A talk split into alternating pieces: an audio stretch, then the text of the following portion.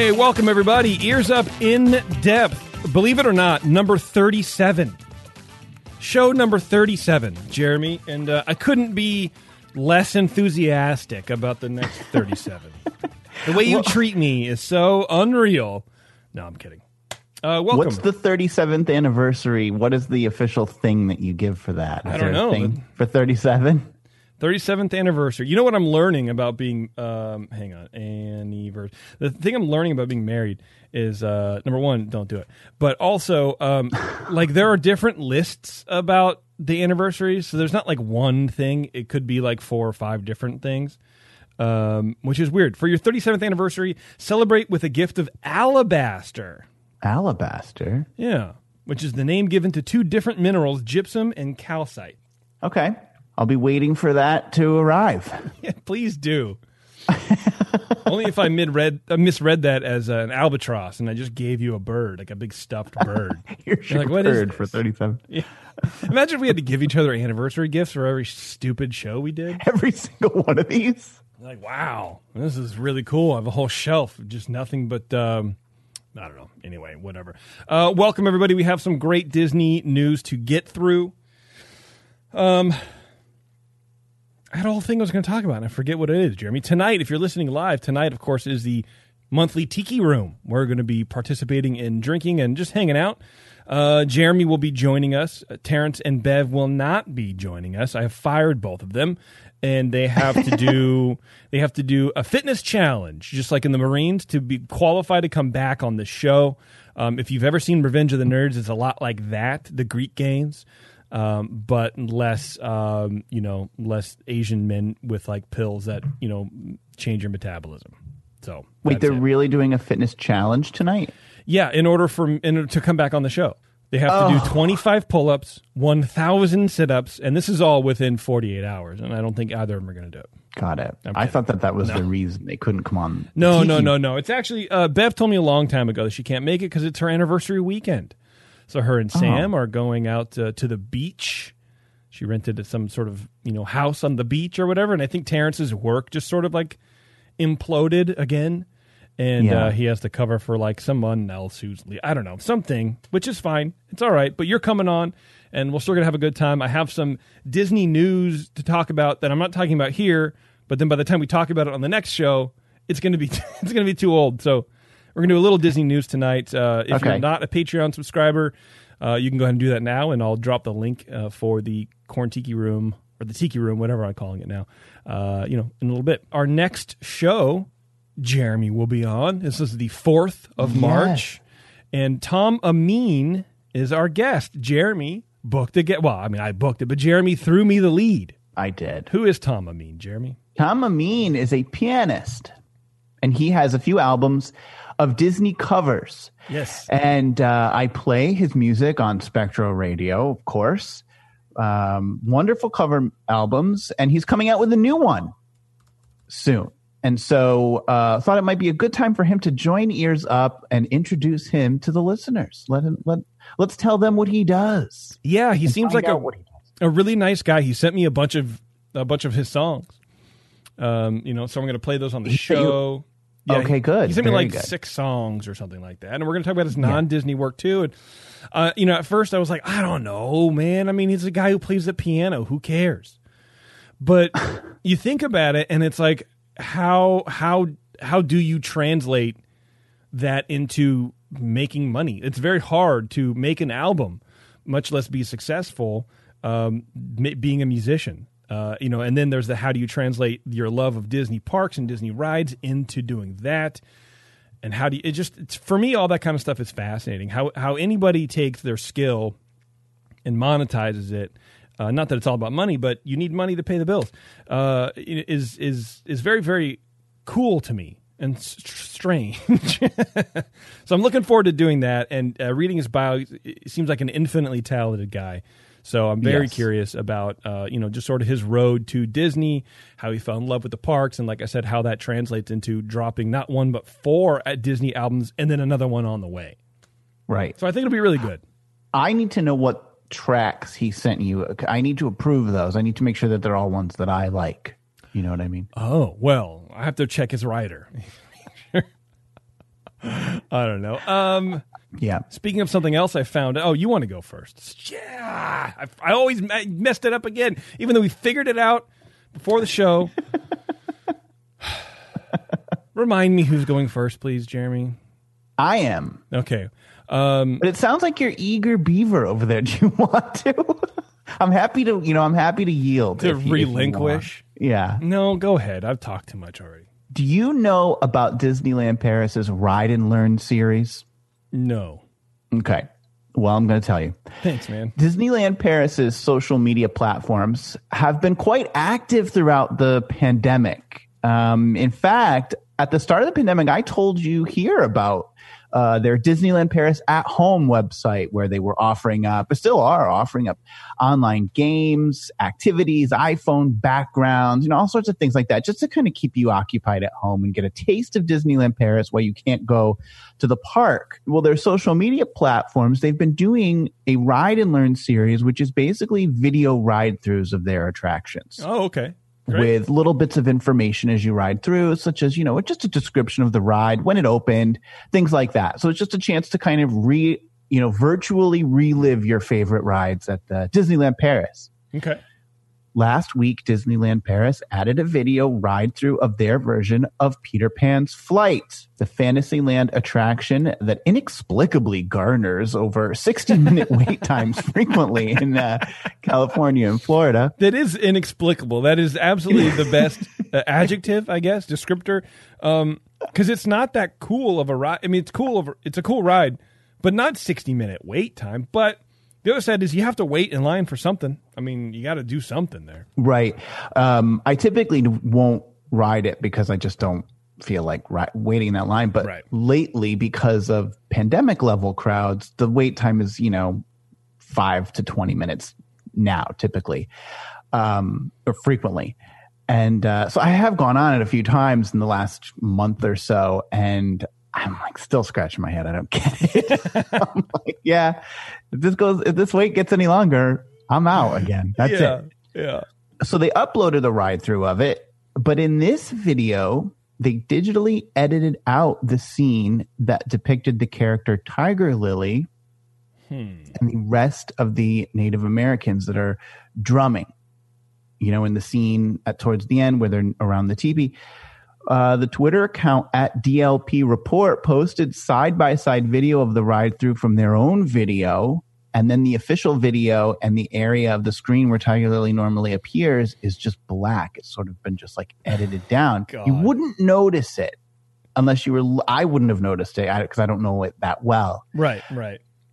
A spokesman for Disneyland Paris confirmed these were deliberately edited out of the video, but would not comment on whether the actual figures in the attraction have been removed for when the park reopens. For its part, DLP Report is claiming the figures will remain in the attraction, though it's uncertain how they would know that officially.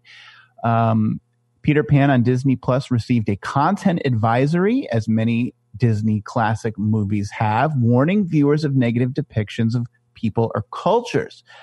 With reimagining coming to the Jungle Cruise and Splash Mountain, and now this edit to the ride-through, one has to wonder if physical changes are in store for the Peter Pan attraction, not only at Disneyland Paris, but potentially other parks where the attraction lives, including Disneyland in Anaheim, the Magic Kingdom in Florida, Tokyo Disneyland, and Shanghai Disneyland. Apparently, Hong Kong does not have this attraction. And of course, with news of this being edited out for culturally sensitive reasons, the Twitterati weighed in with its opinions, as they are prone to do. One user said, "Definitely should go. That scene is so cringy." Another user replied, "My wife, who is Blackfeet, said this is all about white people feeling good about themselves by finding something that depicts another culture and making it disappear. Obviously, those that find it offensive have not been to a reservation during powwows recently. We sit around a teepee." Someone else named Leslie chimed in, saying, "Times were different back then. Glad they're being more culturally sensitive, but I would like to see them show what makes their culture unique. Also, we can learn from each other." So I thought that was a very a balanced take on that lady's part. Thinking, you know, it would be nice to be able to see it, maybe just not depicted in a culturally insensitive way. But I guess that's in the eye of the beholder. So we'll have to wait and see what happens. But that's what happened so far. Disneyland Paris editing out the Native Americans in their virtual ride-through. I mean, remembering Alice was watching Peter Pan a couple weeks ago, and that scene happened to be in there. And, you know, I don't know that it's the depiction of the Native Americans, or for me, it's the color of their skin, because it's that like maroon red, you know, it's like that to me is the worst part of it. So I wonder if it's not just, you know, having the Native Americans there doing their thing and Tiger Lily and whatever, but it's like the chief, I guess Tiger Lily's dad, is just like, you know, stereotypically the red man, you know? Yeah. So I suppose everything in that movie, I haven't seen that movie in quite a long time, probably 30 years. I suppose everything's a little bit a caricature of what it is. I mean, I can't imagine what pirate looked like Captain Hook. I mean, a pirate that looked like that in the 17th century wouldn't have been taken very seriously. Right, he would have been, very flamboyant and sashaying around. I can't imagine. So, yeah, that's weird, man. Or Smee. Like, is there really a human being that looks like that and acts like that? Yeah, right. Everything's an exaggeration. And, you know, you listen back to Terrence's show last week on the Walt's Nine Old Men, that he was talking about how when these guys were discovering animation and like learning how to animate properly, they were like, you have to exaggerate the moves. Everything has to be an over exaggeration. I mean, how boring would it be if you just drew some guy walking down the street like normal, you know, his feet have to flop or whatever. So I guess it goes to the same thing with cultural stereotypes, but I don't know. Again, it doesn't affect me either way. So I don't care if it offends you. Let's talk about it. Right. You know, but I don't want to like, you can't please everybody. So, if you're angry, that's fine. But if you're offended, that's not okay. So I'd rather have more angry people and less offended people than vice versa. But I don't know. Also, sure. I don't care. Do it. Yeah. It doesn't bother me. When it comes time to have like my vote cast, then we can talk about my opinion and why it matters, I guess. But I don't know, man. If it offends you, then let's remove it. I don't care. It doesn't bother me. I don't care. It's not going to fundamentally affect that ride. I feel like you can have that same ride mechanic of like flying or whatever, and the whole thing could just be the city of London. And that's it. And then it's it. And then you end. People would still wait 60 minutes for it. Do you know what I mean? Yeah. Like I think it's more of just, it's less of the Peter Pan being the ride and more of it's a unique ride system. Yeah. I mean, the depiction of London is about as accurate as you see of Paris and Soarin' with that curvy Eiffel Tower, and, you know? Yeah, man. I mean, they're both equally representative of the places that they take you to. True. So true. Well, Jeremy, speaking of places to be taking me to or something, we all knew this was coming.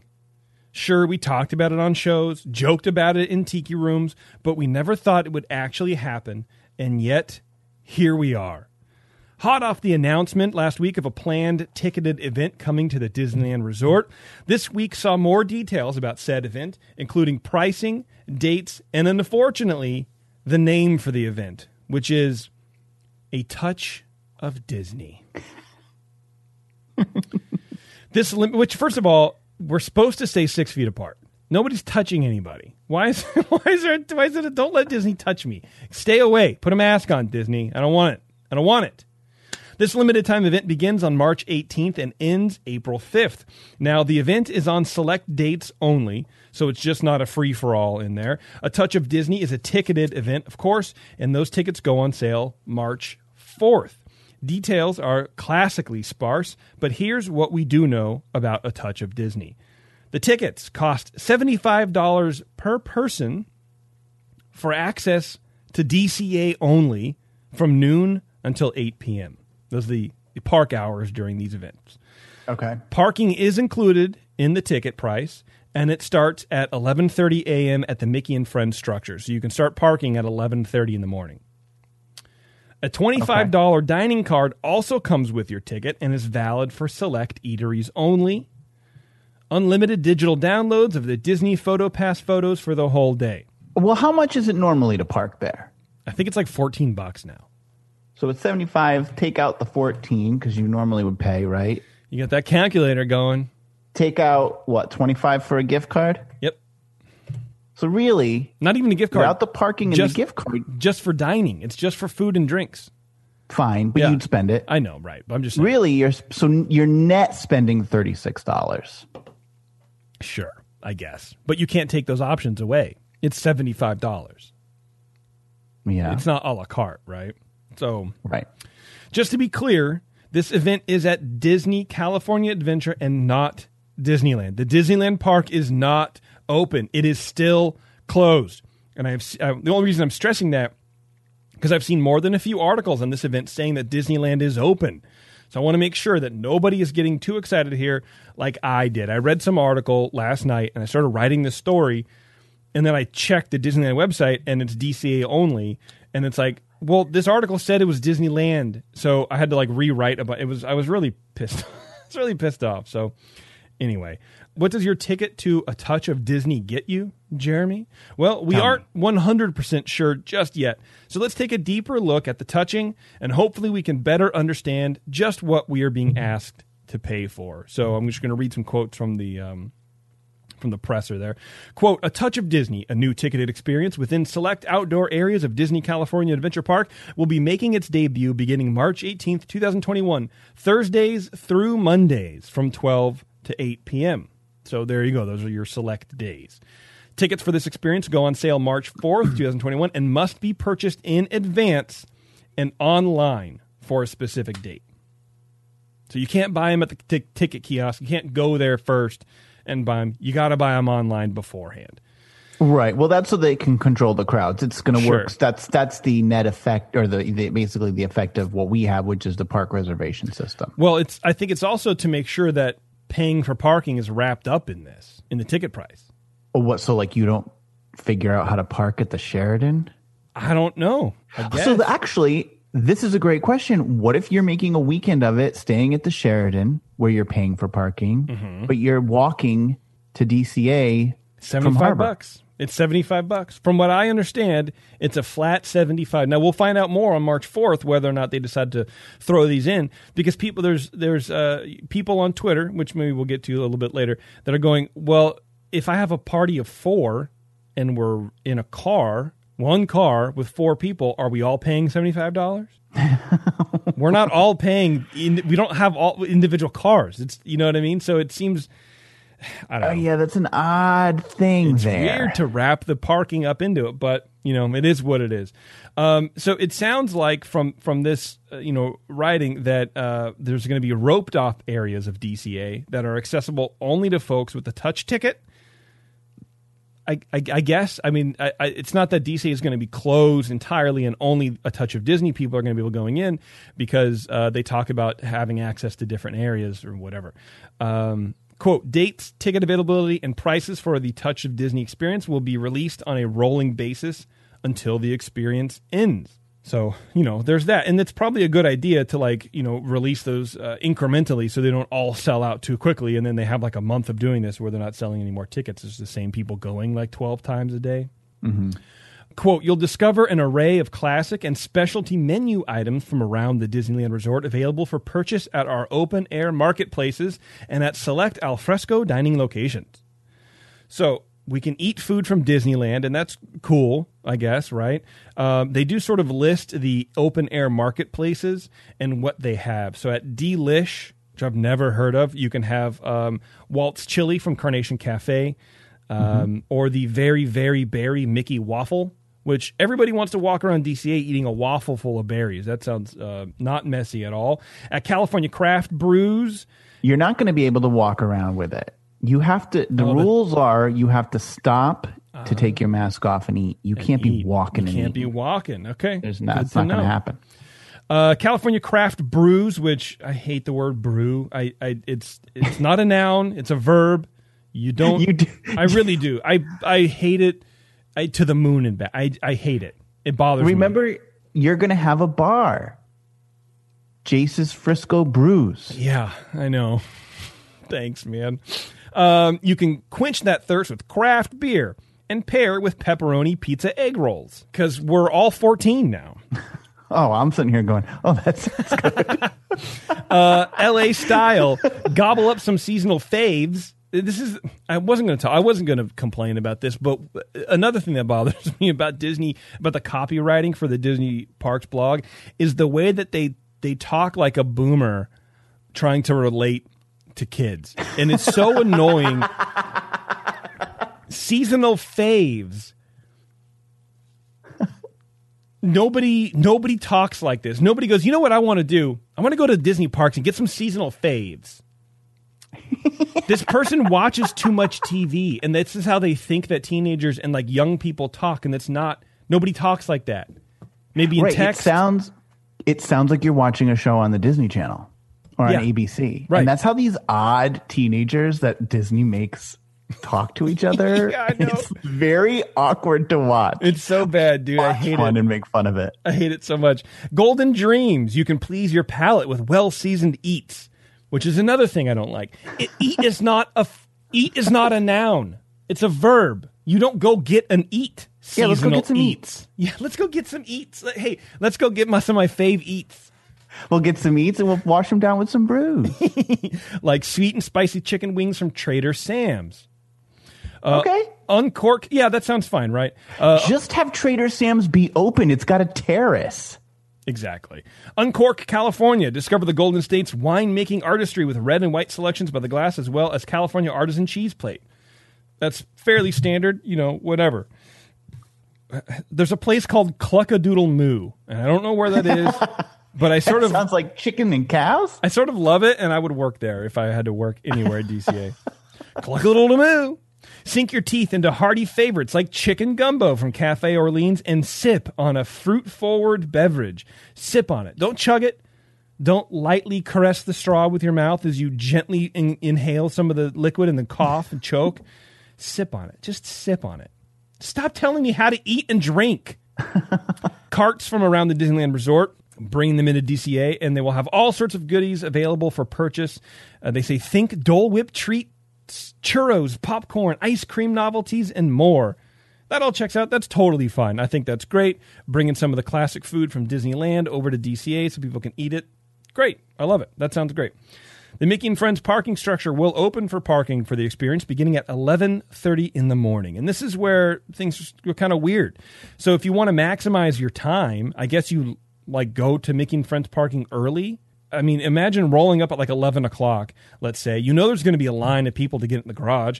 Then you have to actually get through the parking, park, get over to DCA. I mean, I would be like stressed out to be sure I'm in the park by noon.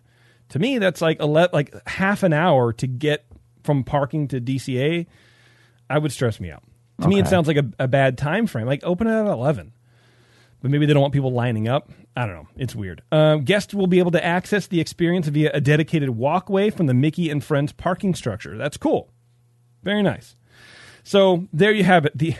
A Touch of Disney, which is very, very bad name, but, you know, in more ways than one. I don't know, Jer, would you pay $75 for this experience? Yes. I wouldn't be going all the time, but I would definitely want to do it. The only thing, I also think they should have called it a taste of Disney. It's a little bit of Disney, so it's a taste. Right. And you're getting all these foods. It's a taste of Disney. That's what we call it here, the Taste of Epcot International Food and Wine Festival. You guys have this in your branding wheelhouse. What are you doing? Also, I hate the word wheelhouse. I can't believe I just said it. Yeah.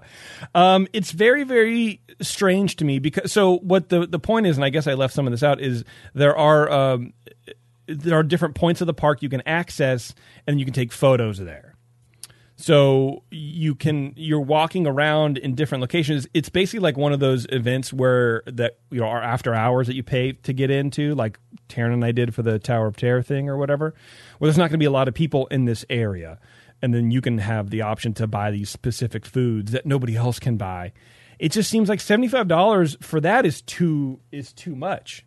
Well, let's see how many they sell. Oh, they're going to sell out. Of course, they're going to sell out. So I'm looking on their Twitter right now, and more people than not are excited for this. I'm sure. Yeah. And it's something that like we've talked about on this show, I think since like April, is why aren't they doing something like this? Why aren't they charging people just to walk around? And then now they're doing it. I'm sort of complaining about it. You're cranky about it. Yeah, I am cranky about it. But it's like... no pleasing you. No, but also I think the part of the problem is don't wrap up a bunch of stuff that people might not want in the thing. You're going to drive people away. I don't know, $75, like I said. So you can limit 8 tickets per person. So if you have a car, like if Taryn and I decide to go next month or whatever, we're both paying $75 even though we're parking one car. I don't know. And then you're forcing us to like eat food. What if we don't want to do it? What if we just want to go walk around? It makes no sense to me. But then it's also a way, if you look at it in a positive light, it's a way to ensure that there are jobs there, right? So there are people manning these kiosks and they're generating revenue to like maybe bring people back and whatever. So... overall, I guess it's positive, but it's weird to me. You should go drive down there, then rent another car and have and then both drive in and be like, we're getting our money's worth out of this. We're both parking. Yep. You should have Alice drive up in the Barbie Dream Car. Oh, that's exactly how you can get your money's worth, is go rent another car. I didn't say that it was a good financial decision for you, but it'll really stick it to Disney. Yeah, I don't know. And isn't that what it's all about? It is really what it's all about. That's why I stole this neat and ready sign. This is why. See, you're already ahead of the game. Pay for the parking. I'm neat and already ready. Let's hear from our good friend Sean O'Sullivan. Yes. Hello, it's Sean O'Sullivan, the brewmaster and co-founder of the 21st Amendment Brewery, and we are proud to announce a fresh addition into our Hell or High series of beers with Hell or High Pomegranate. Our California Bay Area brewery has done it again, creating a crisp and refreshing wheat beer that pairs well with the season. Hell or High Pomegranate is made with real fruit and is sweet with a slightly tart finish. It's a perfect beer to enjoy during this time of year and can brighten any rainy or wintry day. Behind all that soft and elegant pomegranate flavor and aroma is a wonderful wheat beer with its biscuity, light bready notes, and at a mere 4.9% alcohol is quite enjoyable. Hell or High Pomegranate is available across the country where 21st Amendment beer is sold on draft and in cans. That's right, cans. All right, well, there you go. I'm drinking one right now, Jeremy. Look at the red. I love the red color that they chose for that. Yeah, is that Lady Liberty? Yeah. Why is she in San Francisco? Because that's where they're from, dude. She's taking a trip because she loves 21st Amendment. Oh, she went all the way there. Yeah, I thought that was a red version of the Verrazano Narrows Bridge, and it was really just New York. No. Have you never seen Ghostbusters 2, man? Yeah, I have. Oh, well, then they drove Lady Liberty over to San Francisco, and there you go. They showered her down in all that pink goo. And they just went across the country, right? That should be what Ghostbusters 3 is. It's just their trip. Across. Now, they put her back at the end, but anyway, God, I keep getting my mustache in my mouth. Stupid. Maybe get rid of that. I like it. I don't know. It makes me feel like a cop. Or like that guy from Reno 911. I guess, yeah. Just trim it. Just give it a little trim. Yeah. There's nothing worse than hair in your mouth. I can think of a few things. I don't know. Well... you know what? DCA isn't the only center of attention, okay? Yeah, it is. We've got some expanded offerings coming to Florida, Jason. I love it. Next week begins the appropriately titled Taste of Epcot International Flower and Garden Festival. Right here at Epcot. We're all about touching over here. You're all about tasting over there. We're tasting, yeah. This is the third special event to take place at Epcot since the reopening of Disney World back in July of 2020. What's new this time? Expanded live entertainment. These Epcot festivals usually include, in the fall, you get the Eat to the Beat concert series. And in spring, you get Garden Rocks, which I like. And they take place. The America Gardens Theater in the American Adventure Pavilion typically plays host to such acts as Starship, the Pointer Sisters, Marshall Tucker Band, Everclear, and Sugar Ray, among others. Sugar Ray. Ray. Let me tell you something. Sugar Ray puts on one hell of a show over there. I'm sure he does. He was performing on the day of the final Illuminations, and it was a day I'll never forget. So every time you hear a Sugar Ray song on the old internet, or not internet, but the radio in your car or whatever, do you think of the Illuminations going away? You know what? You just gave me a thought. Uh-oh. I should recreate the final day of Illuminations and play Sugar Ray all day on Spectro and then go right into Illuminations. You really should. That's just to like clear the channel to make sure there are no listeners. I mean, I guess Sugar Ray's like popular, I guess. I don't know, man. He's good. And let me tell you, he worked the crowd. He was up and down every aisle. Like, he barely was on stage. It was great. Well, yeah, because his fans are too old to reach out and grab him. You feel safe in the crowd. But those live acts have been axed. Axed. The acts have been axed.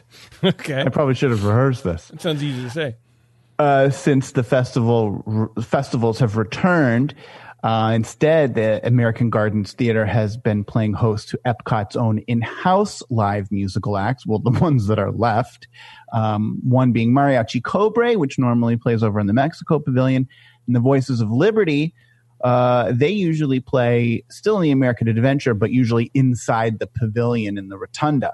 Mm. These live acts have been relocated to the America Gardens Theater because it has seating that's, you can mark off sections and you can create more of a socially distant way to watch the musical acts. Whereas if they're just playing on the promenade, people are going to gather around. It causes bottlenecks. So that was their solution. And while the Garden Rock series is not officially back, Disney has announced the America Gardens Theater will play host to several local Orlando musical acts throughout the Flower and Garden Festival as part of the City Beautiful Bandstand. Local bands appearing include Epic! With their high-energy performances of classic and contemporary songs, Motown in Motion, playing the sounds of Motown and R&B, the Vintage Vinyl Band, putting their own spin on today's top 40 music by combining it with the sounds of yesterday. Sounds interesting. The Hooligans. The sounds of yesterday? Well, yeah, I think it's going to be like a 60s, 50s kind of sound, but playing today's music. And I'm kind of intrigued by that. What does that even mean? I don't know. I'm intrigued. Like a doo-wop band singing Taylor Swift? Yes. Okay. Exactly. I think that's what it's going to be. Coming through like a wrecking ball. I don't know. Yes, I don't know. Is right. This is exactly what it should be. If it was Lounge Lizard like that, then that might be fun. But I don't know. Anyway, I reserve the right to judge. You tell me how it is, Jeremy. I'm sure you're going. Oh, I will be there for the first night of the first band. Please. The Hooligans will rock out to British Invasion 80s and 90s pop and alternative music. The Spasmatics will play covers of 80s pop, and Latin Ambition, a bilingual Latin American band, will bring their take on Latin music. But that is not all. Things are expanding here in Florida at blinding speed. With travel to Florida continuing to increase, Disney has been flexing its operating hours. Over President's Day a couple weeks ago, guests saw closing times at the park increase, with Epcot seeing hours remaining open until 11 p.m. some nights. I have never seen Epcot open until 11 p.m. in all the years I've been going. They used to push it to 10. Right. So they're cranking it open. That's good. So they're cranking, and Disney is looking ahead to spring break now for the week of March 14th to March 20th. The Magic Kingdom will extend its operating hours from 6 p.m. to 9 p.m. Epcot will close at 11 p.m., push back from 7. Hollywood Studios will add an hour, going to 8 p.m., and Animal Kingdom will remain open till 8 p.m. past its regular 5 p.m. closure. So they're broadening the hours to accommodate all the expected influx of guests.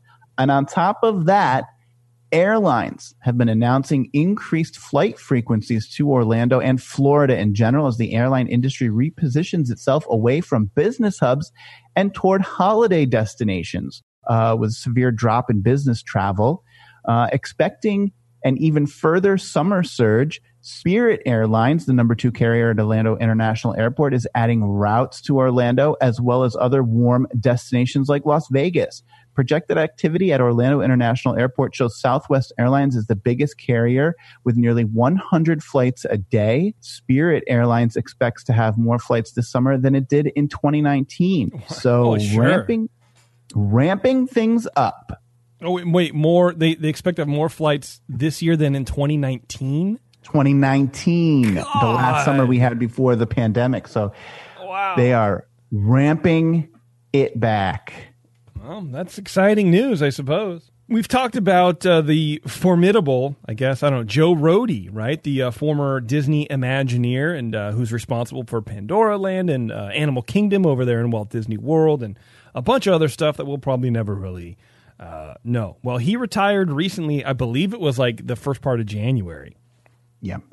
Well, already he's back at work, landing a new role at Virgin Galactic. Rohde has been named the company's first ever experience architect, where he will serve as a strategic advisor to help design and guide experiences for aspiring astronauts and enthusiasts that will enjoy in the future. Quote, Rohde is truly a transcendent creator whose design work leverages careful, detailed composition to create authentic and remarkable experiences, Virgin Galactic said in a news release Monday. Quote, the work he is starting will stimulate curiosity, guide the imagination, and anchor the Virgin Galactic customer experience with purposefulness and meaning. Guide the customer experience with meaning. Whatever. So it means nothing. None of that means anything. Here's what Rohde said, quote, I've worked for a long time in projects that involve this sort of transformational power of adventure, Rohde said in a video interview on the Virgin Galactic website. To go somewhere you have never been, to do something you've never done, see something you've never seen, changes you. Well, this is one of the most profound things that can happen to you, to go beyond the reaches of the Earth into space and to look back down at its spectacularly unique opportunity with a huge potential for transformational change in a person. So there you go. That's what's next for Rohde. I don't know what any of this means. Maybe it's going to be like videos, and maybe Rohde's in charge of like the VFX or something. What's a VFX? Video effects. I don't know. I'm trying to like figure out what he would be doing. You know, it's like preparing people to go into space. Oh, it didn't sound... okay, so maybe my interpretation was different. I expected him to be imagining the what it is for a guest to go to the lounge before they board. What does it look like while stuff. You're boarding? What is the interiors of the plane look like? What sort of amenities? That's where because he's used to moving people from A to B in an experience, right? Sure. So to me, that's why I would have thought that they brought him in to be like, what does it feel like when you check in? What does it feel like when you're in, waiting? What are the restrooms? All of it. And how does it all tie into a consistent theme? That's what I thought that he would be doing. Yeah, that makes sense. Yeah. Still weird. Right. It's still very weird, like to have, and not that weird in a bad way, right? But just weird is like, this is Joe Rohde who designs theme parks. And I was designing experiences for a space travel agency. Like it's just weird. Yeah, it's a weird thing. I mean, the fact that we have space travel agencies, right? You know, I mean, there was a time when Imagineers were charged with telling us that was coming, and Horizons, and you would go to Horizons told us what it was going to be like to go to space and how we would do that as people, and now he's literally making that happen for real, not just as an attraction. Yeah. Of something in the 21st century. We're in the 21st century, and guess what? The Imagineers were right. We're doing it. I think it's amazing, and I love it. And I'm not, I've haven't always been the biggest fan of Joe Rohde. Sometimes he just rubs me the wrong way. He rode you the wrong way. Yeah, but I think this is great. And you know what? Honestly, he had a long career. He's probably really just at this point consulting. Like he walks into a room, he gives his opinion, and he walks away. And they probably threw a boatload of money at him to do it. So I say, mazel. Yeah. Oh, absolutely, man. He deserves it. I have one small one. Do you have one left, or I'm talking about news stories? You have a small one. Okay, let's see it. I mean, it's Patreon only. The story. I want to see the story. This is from Shanghai Disneyland. And it's kind of funny, and then it gets kind of sad at the end. A woman visiting Shanghai Disneyland jumped onto the stage during a performance of Pirates of the Caribbean, which apparently is a stage show over there, and slapped an actor on the head while calling him debauched and saying, quote, "You are not worthy of being Chinese," and, quote, "You are an American pig." Saturday, February 20th. That was all one sentence, by the way. What? Video footage of the incident circulated on Chinese social media website Sunday, leading to lively discussions about the incident. Pudong Public Security Bureau said at about 5 p.m. on February 20th, a woman took to the stage during a performance and, quote, "beat a performer for no reason, causing the performance to be disrupted." Video footage of the incident shows the actors being understandably taken aback, but barely skipping a beat as they continued in the spirit of "the show must go on." However, the woman kept ranting after leaving the stage, accusing the actor of debauchery for a scene in the play where his pants were torn off while being whipped. You know, just some light fun over there in China. Well, I love she's saying he's an American pig. It's like, well, lady, you jumped on a stage show and you're slapping an actor. You're not exactly representing the Chinese very well. Right. The woman then returned to her seat and refused staff requests for her to leave the venue. The show was then canceled to the disappointment of the audience, some of whom had queued up for an hour to get a seat. So this sounds like a very popular show.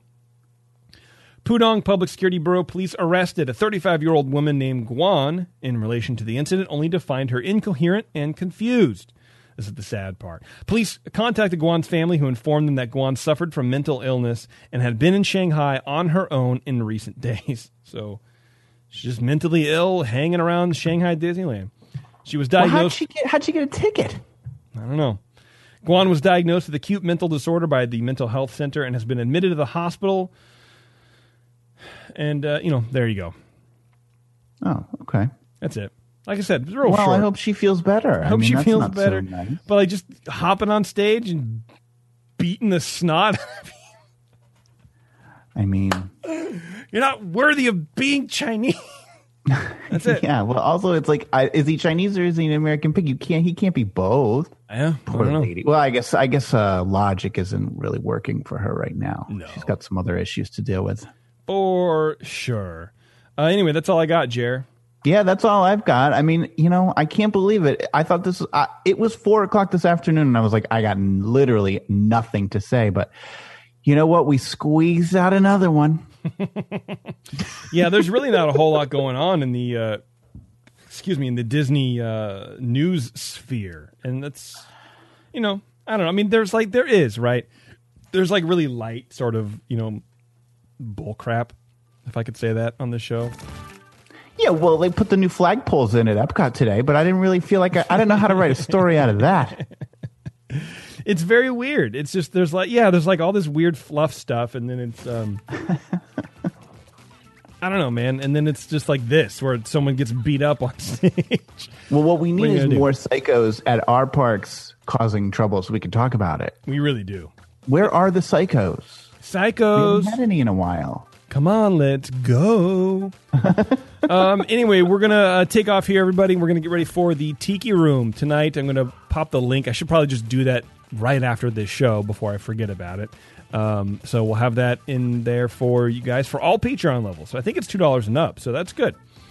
There's that. I am working on, Jeremy, a blog post, and something I've talked about for probably like a year and a half since I got this document.